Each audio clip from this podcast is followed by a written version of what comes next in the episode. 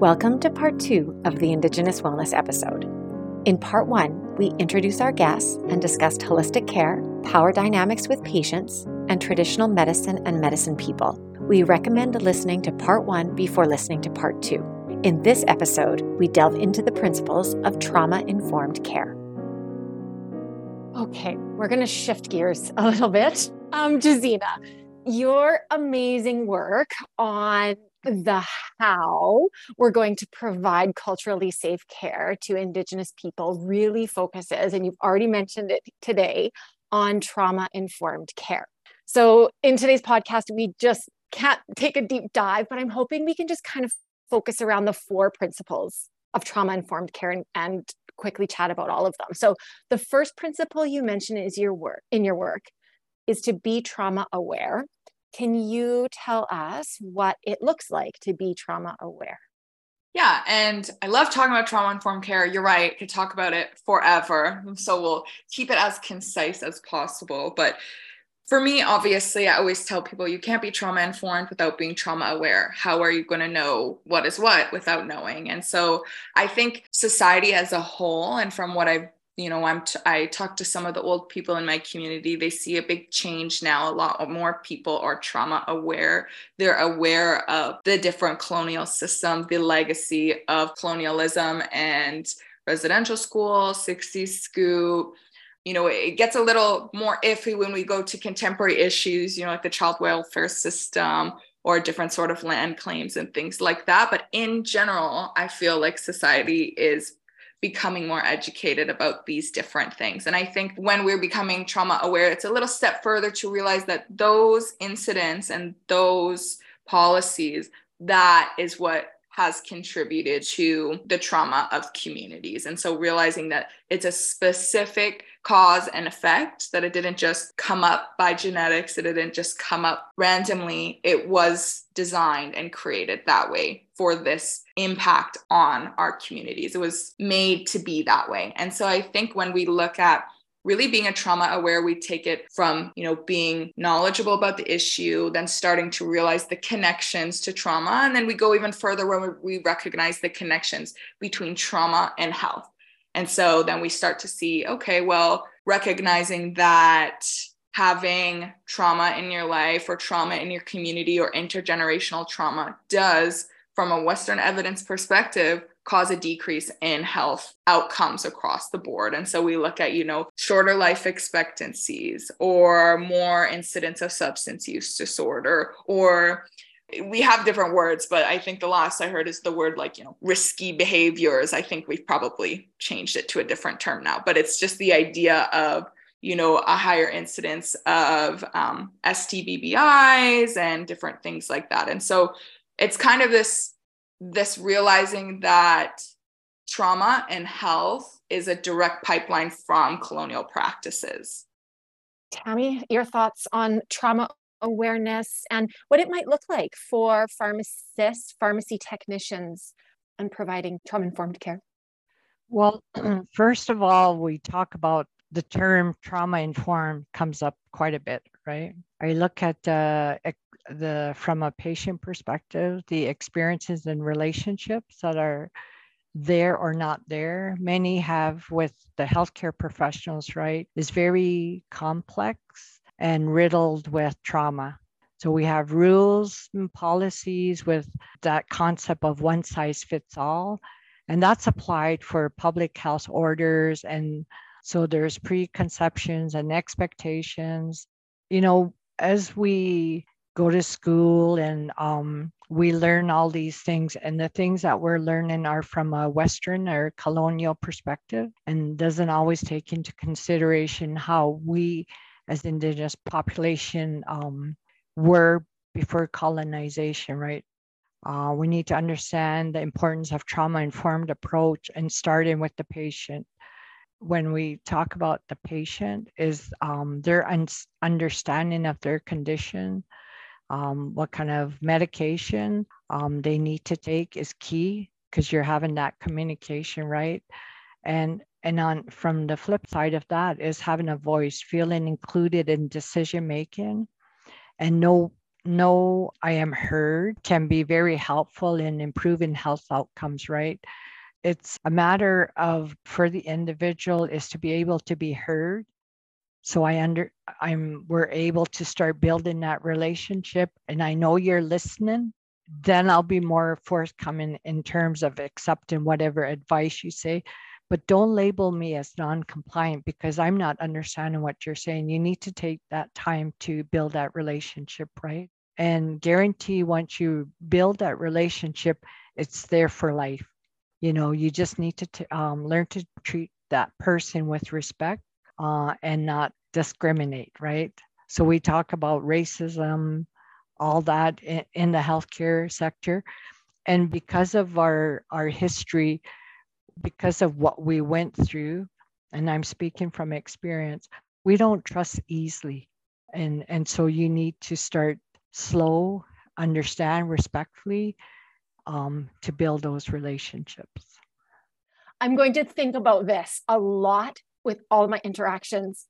Once you build that relationship, it's there for life. Like how important it is to build that. And once you've got it, you've got it. Like just what a gift. Hey, so it's worth taking the time.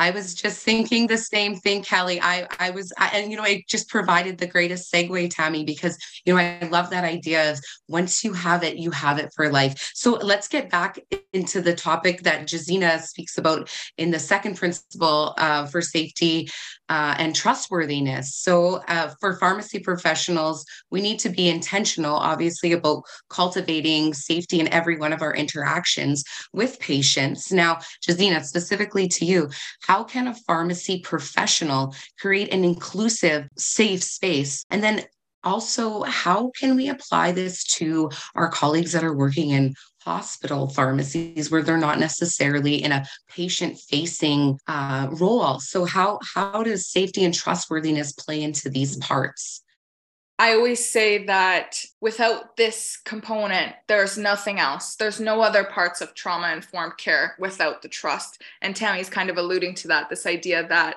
once you build that trust, you can move on to the other stages of, of a healthcare journey with your patients. Without the trust, they're not talking to you they're not staying they're not accessing healthcare. And then we see this cycle of people who have really poor health and they only present when they're in a health emergency instead of coming to see us as kind of proactive healthcare accessible healthcare professionals that we pride ourselves on being. Without trust then we have a whole population of people who we're actually not accessible to.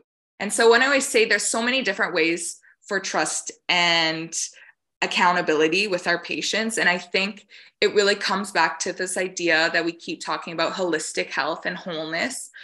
When you go to a healthcare interaction, are you going to trust a doctor who doesn't look at you, who doesn't know your name, who looks at your chart as soon as you show up, can't remember what you were there for? That's not going to be someone you're going to trust compared to a doctor you go who knows your name, who looks at you, who seems to be knowledgeable, who knows your chart, remembers the little things you said from last time, that is going to be a healthcare professional. You will subconsciously trust more because that person shows you that they care that you're a person. And so I think when we look at health, obviously, all of us care about other people as people. I just think part of that sterilized environment of healthcare is that we almost have to pretend like there's a barrier between us. I'm the healthcare professional, you're the patient. I care about your health, but only in a professional capacity. But really, I think that really doesn't do us any benefit. And when we look at trust, then that's something for my patients. You know, I remember their names, I remember what they tell me. I don't wear a white coat. That's part of this idea of trust. I think it makes it easier to trust somebody when you reduce the power differential. And so we talk a lot about making healthcare spaces to reduce the power differential, like not having such high counters or having uh, counseling spaces or having posters of diverse people in your workplace. Like those are all ways that we just signal that this pharmacy or this place or this person, we are trying to push the bounds of a sterilized patient pharmacist only interaction. And I think that those are all the different ways that like I was talking about before, when you bring your whole self to work, I think that really subconsciously allows patients to trust you because you are showing up as someone who's relatable. And there's actually a lot of evidence that shows that when somebody receives healthcare from someone that they relate to, that the health improves. And so work on building this trust, these connections, like Tammy is saying, consistently day after day, we show our patients that we are listening, we care, we see them as more than our Ramipril patient, our diabetes patient, you know, that we see them as people. I think that, and not only seeing them as people, that we see ourselves as people interacting with them. I think that those are all ways that we just consistently build trust. And also, too, like, there are some patients who it took me over a year for them to trust me and it's just it was just happened to be the most consistent thing every time i saw them it was the same kind of non-judgmental you know caring compassionate healthcare. And i think a lot of of um, my colleagues already provide healthcare like that. I think it's just really recognizing that it takes time and also recognizing the importance and recognizing like tammy was saying somebody who's not indigenous maybe they'll trust your health recommendations right off the bat because even if they don't trust you they trust the healthcare system. And so because of that there's an extra degree of trust that is just granted to you. And that's why we have governing colleges. The public trusts healthcare professionals. That's why we need laws so that healthcare professionals don't abuse their power to a trusting public. When we look at Indigenous people, though, we don't have the benefit of that trust of the system, of a trusting public. That trust was broken and broken purposefully with purposeful actions. And so I think we, like you're saying, Kymm, to be intentional, like intentional about building those connections again and building that trust and recognizing that if this person doesn't trust us, there's no there's no other place we can fall back on they don't trust the healthcare system either and so the first steps that we have to do is to be able to at least develop trust here but also recognizing that even if they trust you that trust may never extend to the entirety of the healthcare system. And so really just recognizing there's so many more steps. And if you even look at trauma in general and the effects of trauma on a, a, holistic kind of perspective. The effects of trauma include the decreased ability to trust people, decreased trust in self, community, others. That lack of trust is also a symptom of trauma. And so, you know, it's so complex. We have the symptoms of trauma that is saying we don't trust people, these systems that have been built for people to not, Indigenous people to not trust them, and healthcare professionals who expect the trust of the public and get really frustrated and confused when we don't have that.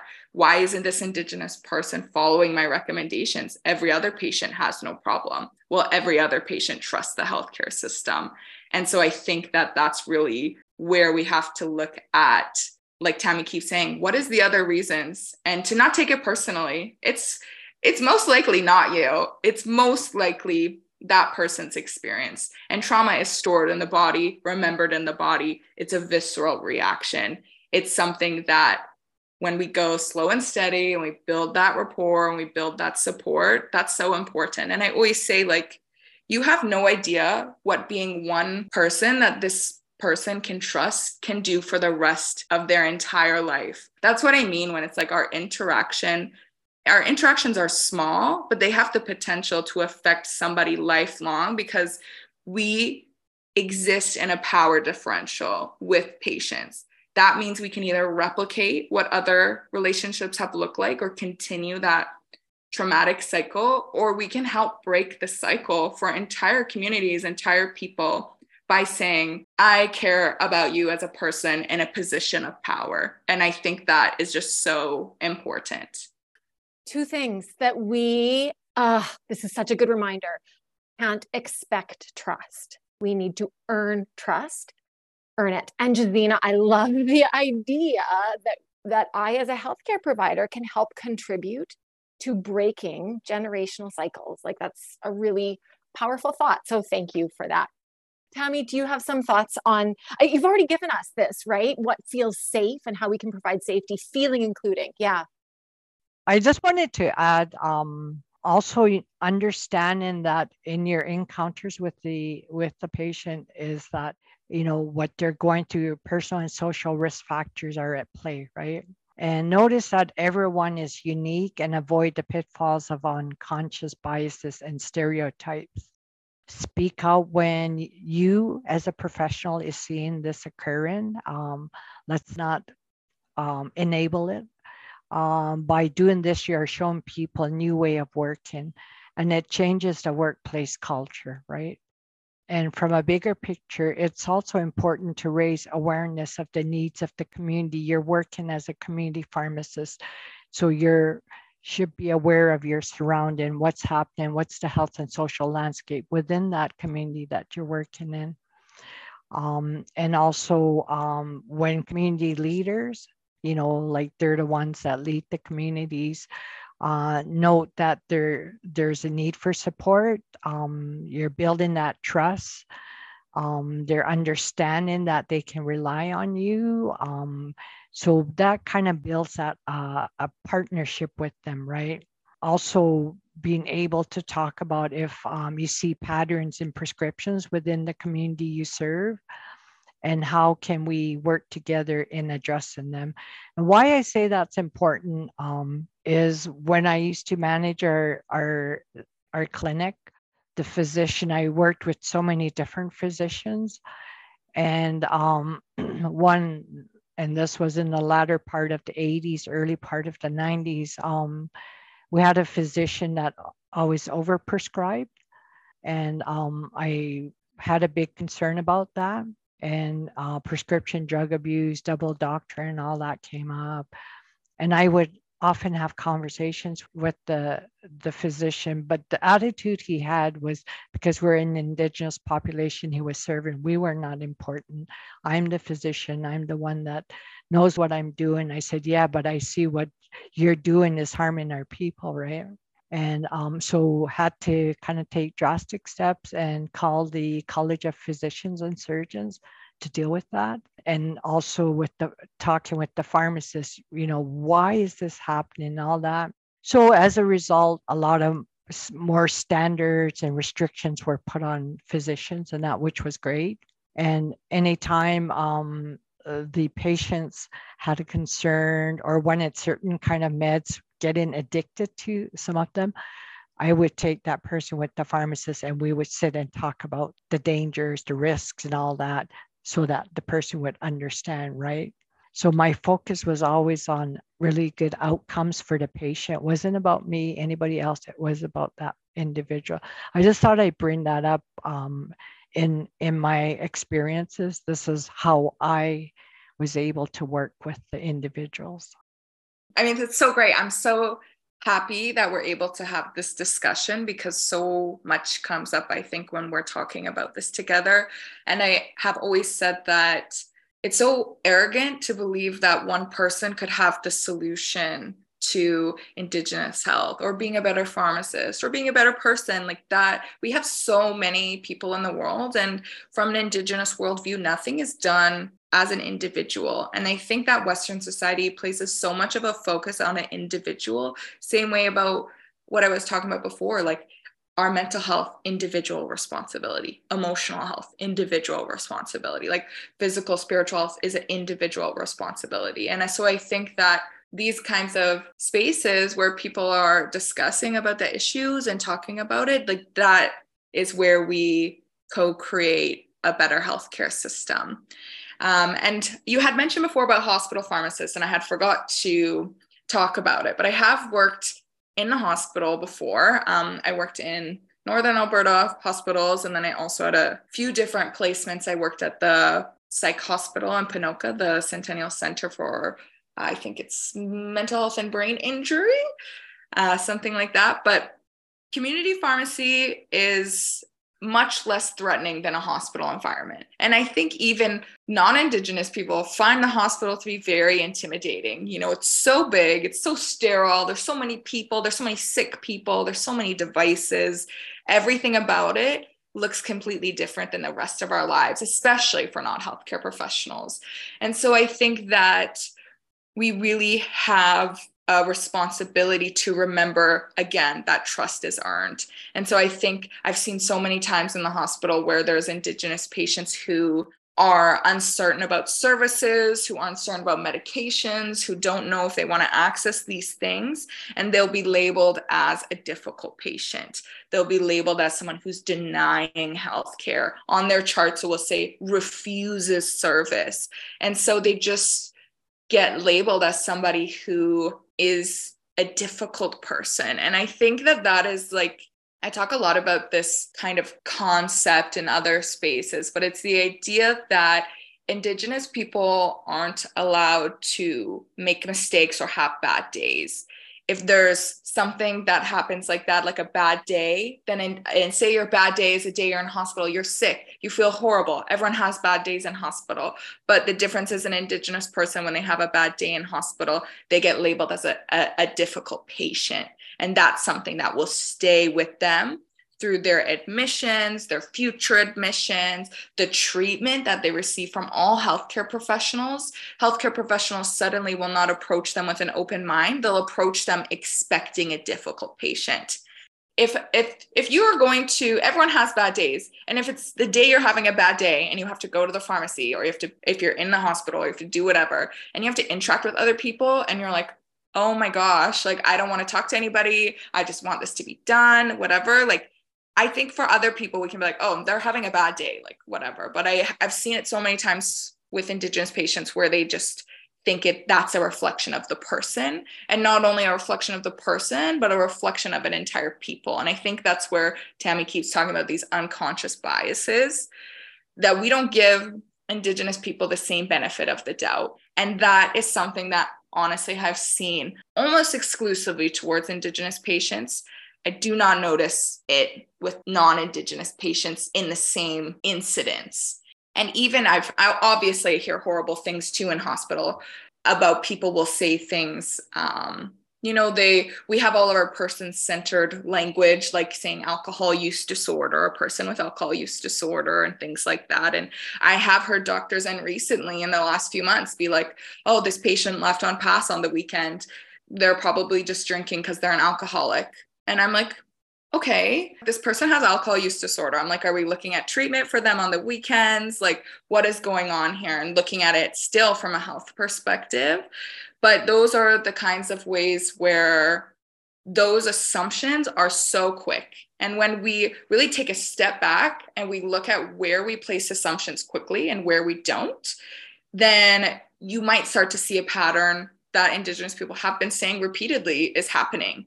And I think that that is really big in in hospitals. And you know i've seen situations where two patients have almost identical history and we'll say like you know about 20 years ago they both had issues with substance use disorder. So they had opioid use disorder and it's it's passed it's in remission.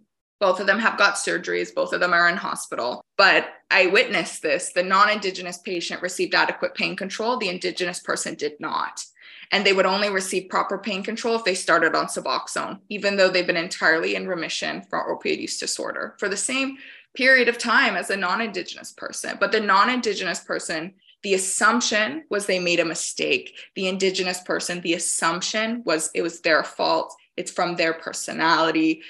The just the assumptions give no room for benefit of the doubt. And I think that's where we start to really, to me, once we recognize that, we're aware of that, once we work to build trust, once we start to speak up in different healthcare environments and say, I think this person is in remission from, you know, opioid use disorder. You know, maybe we they can have different kinds of pain control, like really just speaking up for things because that patient didn't want to start Suboxone. They said, I don't use opioids. Why would I start Suboxone? I don't want to restart this medication. That's something from my past. And that person went days without adequate acute pain control because of that. And so it's just those situations are way more common than we think. And I don't think that because it's very uncomfortable and sad to recognize that those things happen. And I just think that if we can be brave and recognizing that all of us have likely seen situations like this and all of us in those situations no matter who you are, myself included, have not known what to do in those situations. When we work on the idea of like, we're here as a collective, we want people to be healthy. We want them to experience health in the way that makes sense to them. We care about it and we want to be able to do that together. I think it can give us some bravery in those spaces that are really daunting because systemic issues affect all of us. Even if it looks like systemic racism only affects Indigenous people, it affects all of us. And it really, as a whole, makes society worse off than it could be. Mm-hmm. That collective again, hey, that collective thought. Okay. And thank you for the reminder that our assumptions can lead to real harm. Gezina, you've already given us some examples about how we can make our physical environments, whether it's community, hospital, pharmacy, let feel less threatening and safer. So you mentioned our white coats and what the white coats might represent. We you mentioned lowering counters, things that um, we could do to our physical space. Tammy, do you have any other thoughts or things that you've seen in pharmacies that might make them feel less threatening or safer? Like a lot of examples have been brought up. Um, i just want to say that my my knowledge uh, in terms of hospital pharmacy not um, there's not a lot of uh, patient pharmacy interaction um, because everything uh, flows through the nursing staff right? And um, and but what i do know uh, is that there's a lot of negative conversation that goes on, right? You know, I, I have to say that, um, again, this is how we speak about our patients, right? When they're not around, um, this matters a great deal. It plays a huge role in how folks are treated in person. So if you're talking about me behind my back, imagine how you'll treat me when we're face to face, right? Um, so it, it's important to act always as if um, the patient can hear you and will read your chart in, whatever you say about me. Um, instead of being negative, try being positive, being an advocate. Yeah. See their strengths, speak with uh, empathy, compassion always. The person's in there for a reason, right? And it shifts everything from the ground up and holds everyone accountable there's been reports of being ignored to death for indigenous people how they're treated um, and i know um, how a lot of times health professionals get really upset. A person's discharged and then they're readmitted.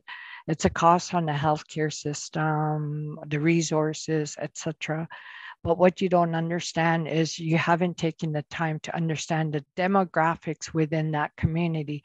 I don't have after hour care I don't have weekend care. So when the person is discharged during those time, they're going home without any supports in place, right? And this was a really big um, issue that happened within our Treaty 7 area, our region in Southern Alberta. Um, I had that opportunity to work with the Regional Health Authority back then and created their um, discharge protocol manuals and to have a better understanding and and the presentations to all the hospitals first nation communities all the health professionals and it really went well. And um, a lot of times when i go into the communities i still say hey i'm still using your document. It's still really important. But you know just working together um, is really key. I think we um, should be really show that respect right and and truly if you want that person to get better then treat them with respect and be be there for that person as an advocate right in the same vein of respect, many healthcare professionals, they're not really sure how to respectfully ask a person. And Gezina, you kind of touched on it. You don't know by looking at somebody what their situation is, but how can we respectfully ask a person what their treaty status is when we're going to fill a prescription for them? What would be good wording or what could healthcare professionals use in this situation? Yeah, I think my first question is though is like, eh, where would you need this information, right? Like that's the idea. I think that I feel so grateful that we have so many healthcare pro- healthcare professionals that really they do care about how they're interacting with Indigenous patients. And I think that sometimes, though, there's just an expectation that because you're learning more about the area, because you want to be able to help with Indigenous health, that Indigenous patients should come to you still. Because even learning how to respectfully ask, that doesn't mean that you'll know. Because Indigenous people historically has been unsafe for them to identify in the healthcare system.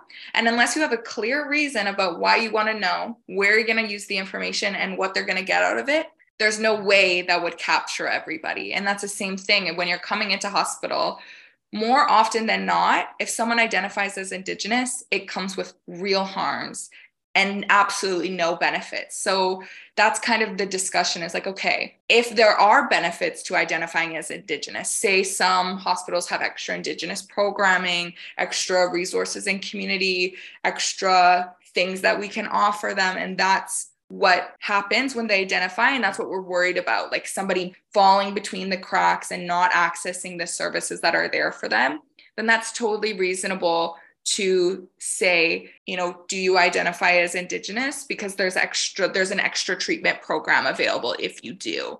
But it has to be so clear about why you're asking and what they get from it because i don't think there's any way you could respectfully ask an indigenous person if they're indigenous because not because of how you're asking it, not because of you, not because of where you work, just because historically and presently that question is a dangerous question for a lot of people. It's not so much about the wording, but about the use and the intention and being so clear about what you need that information for. So, say, like, if someone has NIHB and that's what you need extra coverage for, first of all, Indigenous people know that they'll get medications with their NIHB coverage, right? Like, usually you're not explaining to somebody who has their status that they can get medications through their status. So, even then, I don't. I don't know though. They could have be. It could be different in other practices. I I've definitely experienced like uh, uh, I try to word it like hey do you have any third party coverage or do you have anybody who covers your medication and you know sometimes i'll get the answer oh no and it's because, and just like you're saying, Gezina, people that have the status, they already assume that you know that that's going to just come with the territory i guess right? For lack of a better word. So i guess is there like if we were going to word it say how would i go on from that conversation to say hey are you an indigenous person that's got treaty status? Is that kind wording or what would be the wording that we could use in that situation where we just need that little extra push I think it goes back to kind of like the generalizing. So instead of thinking about NIHB, let's think about federal drug plans because veteran coverage goes under the same thing. And that's just as hard and annoying to access compared to different territorial coverages that we have. And so I always try to generalize something to soften the question in ways that is like, okay, well, you know, a different third party coverage. And you say some people have federal coverage, like if you're indigenous or a veteran. And that's that. Because then it's like it could be any person, and you might actually catch more people than you think, maybe even more veterans, who knows? We are making it so it's like there's a reason. The reason is it's federal coverage. And that applies not just to Indigenous people, but everyone who has federal coverage. And I think when we explain the reasoning, and it's not just like, just because I want to know because I just want to, like, it really allows us to explain what we're doing and why. And I think that's kind of along the train of thought, I think, of what you were asking about. But yeah, asking about federal coverage is a really good like segue. Yeah, I think so. Um, when you talk about, especially if you're going into the hospital, you're admitted, whatever, you're filling out all this information. A lot of um, the health institutes or clinics, whatever, ask for your your healthcare card, your insurance, right? And um, it's always um, I always and I never get offended by it. Do you have any other coverage? say, well, I'm treaty, and you know provide that information, right? You're not being disrespectful to me. Um, and also, and and why um, for me, it was always, um, I'm not saying we go out and say our treaty numbers or whatever, but self identifying. But it was so important. when I worked in the clinic, when I was the manager, what I saw was a lot of there's a lot of struggle within the communities, and and um, parents didn't have coverage their children were not, I guess, registered. And, and so it had an impact on them having to pay, which they couldn't because of the poverty level within the communities. So I would advocate, you know, we need to have this child. I would talk to the insurance. The insurance was really good working with me. Six, they had six months to a year to have their child registered. So this way it's not a burden on them, financial burden. I would explain with the family. I would go to our membership, you know, or phone whatever membership and say this child needs to be registered. This is what's happening you know and um, so work that that system right uh, and ensure that the child um, had that coverage and there was no any financial burden on the family for something they couldn't afford to pay right? Great tammy. Thank you for adding that. So we were talking about the principles of trauma informed care talked about principle one, principle two, third principle, choice, collaboration, and connection. I think we've chatted a lot about collaboration and connection kind of throughout the podcast. Anyone that wants more information, we can post Gezina's articles that she has written on these principles. I'm going to go to the next principle, and it is empowerment and strengths focused. And, you know, when we're thinking about power differentials, when we're thinking about supporting people, when we're thinking about connections, um, and Gezina, I, I pulled this quote. It said, and pharmacists, pharmacy professionals should act as facilitators of health and recovery instead of controllers of it. So, ah, how can we do this? And how can we move to this empowerment and strengths focus and even tell us what that looks like? Because for many of us, you know, I what does that look like? Honestly, when I think of my favorite of the principles. I feel like when you get to a place where you can empower your patients, you've done a lot of work to be able to get there. And I think for me, it looks like the idea that you not only care for every of your patient's health and wellness as we all do, but you're able to express it in a way that patients can see that, but also feel encouraged and motivated by that. They can feel moved by your compassion, kind of what we're talking about earlier, how really we can completely break cycles for some people by being trusting and empowering healthcare professionals. And so this looks a lot like reframing the ways we think about things. Obviously, there's a lot of talk about things like deficit based language, the fact that we focus on the deficits of Indigenous communities, the deficits in health incomes or health outcomes. Compared to looking at the strengths of Indigenous communities, the ideas that we have this holistic visions of health, and we have intergenerational family structures, and we have really the focus of importance on children and all of these other things really connection with the land like those are all positive and strengths focused outcomes. I think just as a whole, though, the healthcare system is deficit focused for every person. Like we really have a deficit focus. When we start looking at strengths focus in a in a day-to-day practice, to me, that just looks like being a cheerleader for my patients and really being able to meet them where they are after having deconstructed this idea that they have to be any other place than exactly where they are to receive care and good care from me. I think that is what the idea is is that we meet every patient where they are and we see that as valid and we see that as valuable and we respect and we honor their journey and their place in their journey. And so it could be something as simple as say like even patients who come in every day, for example, they've got daily methadone therapy and they come in every day.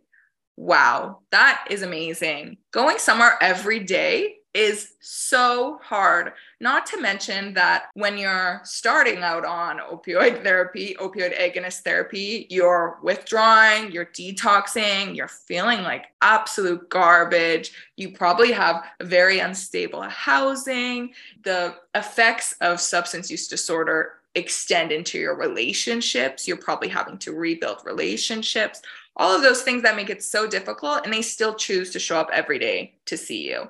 That is like, wow. Instead of believing that patients could do more and should do more, we just assume that what they're doing is the most that they can do for their health. And that is how their health journey looks for them. And so, if they want to move it forward, if they want to move it in different directions, if they take steps back, it's the same as all of us. They're human on a healing journey, and we don't need to expect perfection from other people when we don't expect it on ourselves, right? So, I think that that really plays into the ways we think about empowerment and strengths focus. When we believe someone is showing up for their health with everything that they have and they believe it's important to themselves, or if they don't believe it's important, that there's a reason why, and that's the place that they're at. When we believe those things about our patients, then that looks like empowerment to me. And I think that it's how I feel at work in this idea that, like, I love being able to interact with my patients. I love that they're here to access care with me. I always say that if I was a pharmacist and pharmacists didn't have patient interaction, then I wouldn't be a pharmacist. I would be something else. And so it's just this idea that we are cheerleaders for our patients and that idea of being a facilitator of recovery we are just there to help them on their health journey. There is no person in this world that knows more about your health journey than yourself. And that is true of every person. And nobody wants to feel like their bodily autonomy in all areas of their health is controlled by somebody else. And I think it's just like a really disconnect when healthcare professionals know that we don't want that on ourselves, but we subconsciously act that way towards our patient. And that's remnants of, um, you know, this paternalistic system of healthcare. And all of us are a part of it, and all of us operate subconsciously within those remnants. And I think once we recognize that and we just realize we don't need to control someone's recovery because how will we know what recovery looks like for somebody? How would we know what healing, what health looks like for somebody else? That's saying basically that your creator, that your God, that you know about someone's entire health journey and their entire everything. Like nobody can know that. And I think that also for me, when I started to really get into that, I'm like, oh, that's so relieving. I don't have to know everything as a pharmacist. Oh, it's such a relief. I can just be the best that I can be in this moment. And that is all I can do. Like there's there's no way to do more. And I think it's that same idea when you believe your patients are showing up every day with the best that they are showing up, you can believe that about yourself as well. And it's really just this idea like when we dismantle systems that affect our patients, those systems affect us in the same way behind the scenes. It's just harder to recognize because it's always easier to focus on another person. This is my favorite concept, principle of trauma informed care is when we get to empowerment, because to me, like you were saying before, Kelly, like this is that collective envisioning of a future where you know people are living in a better harmony with each other whatever way that looks like whatever place they are on their journey. Tammy what does empowerment look like for you? So i look at it as for from a patient perspective to have that um, ability to make a choice. And and as a health professional uh, your role is to have that individual well informed so that they make an informed decision, right? And understanding that at some point the person may have encountered some at some point trauma and and how uplifting um, their self-esteem building that up by empowering them to be able to make a decision. That's so important.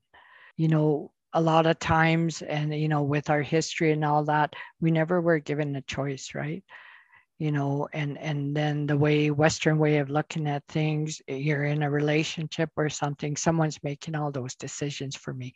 I'm not able to speak on my behalf but if you're giving them empowering them to make that choice then you're you're showing them that they're important their voice matters right?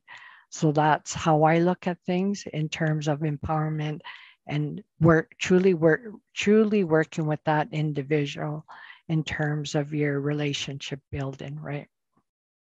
How can our listeners, as pharmacy professionals, how can we start to become allies in Indigenous health? What ways can we start to be allies? We've talked about advocating. Now, what does allyship look like? Especially for you know some of us that might not have the day-to-day interactions right like yeah allyship is such a big part i think of all of these conversations is what can we just do as humans Sure. The way I look at it, um, and from our conversation, all that, um, it's quite simple. Um, having that cultural humility, understanding trauma, being trauma informed, understanding it's not a one size fits all, and basically treat people the way you want to be treated. So just putting it uh, simply. Yeah, Tammy sums it up perfectly. And I think that it always comes back to really simple concepts, right? Indigenous health looks the same as all other health. We provide diabetes care the same to any person. And, you know, I think that when we look at becoming allies in our workplaces, in our professional spaces, in our lives, I think it just goes beyond the idea of othering, right? Like an indigenous worldview believes that everybody is interconnected, that, you know, everybody comes from the land, returns to the land. I mean, obviously, there's different uh, variations depending on which nation and culture that you come from. But I think it's removing the idea that there's some sort of difference between us. The difference is that there has been a whole bunch of mistreatment of Indigenous people. And if that happened to any other person, they would be in the same boat. And so I think it's just recognizing that the reason why things look the way they do in Indigenous community, communities is from decades of treatment that other people did not receive.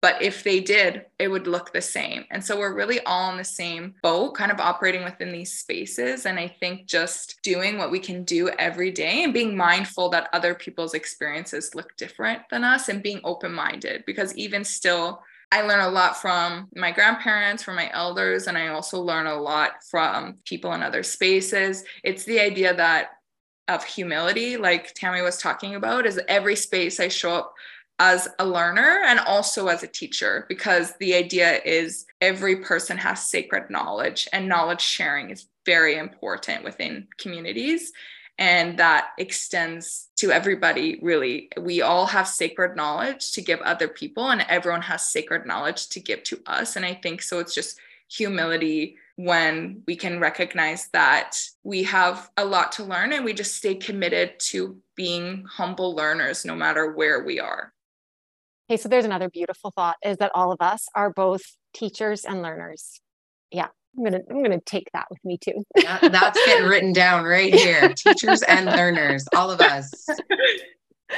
okay, so normally we summarize and two takeaways. I really actually love the way you answered the allyship question, but Tammy or Gezina, if you want to offer a takeaway, Kymm, I'm not sure if you have one or two key points. Like I had tons of them all the way through. So I've got a whole piece of paper written down with takeaways here. Well, I just I just really want to thank both of you for being here. Honestly, I have so many things written down here. My my main takeaway, the first and foremost, Tammy, when you said cultural humility, that really struck a chord for me, and that's going to be something that I'm going to start to implement more into my practice. It's just this idea of humility and and I, I, just really love that phrasing. And then also uh, I'm not too sure who said this, but I think it was when we were talking about empowerment and it said showing up every day. If you show up every day, you know, to, to bring your best self, that is a form of empowerment for other people. And I I really love that. And I think that's a one of my main takeaways is just show up every day with cultural humility and be a learner and also a teacher and expect that things aren't going to be perfect, as you said, Gezina, but you can just bring your very best. I'll leave the last words, Tammy, with you and Gezina, if there's anything else that you wanted to add. Uh, really, just to thank you for ha- um, having me on here, and and as you said, we're we're teachers and learners. Um, I am quite a bit older, and so I bring to the table um, a lot of what I learned from earlier on, and um, she brings a more younger perspective. So it's a real good fit. So I learned some from her, and hopefully she learned some things from me. And thank you. Hand to heart.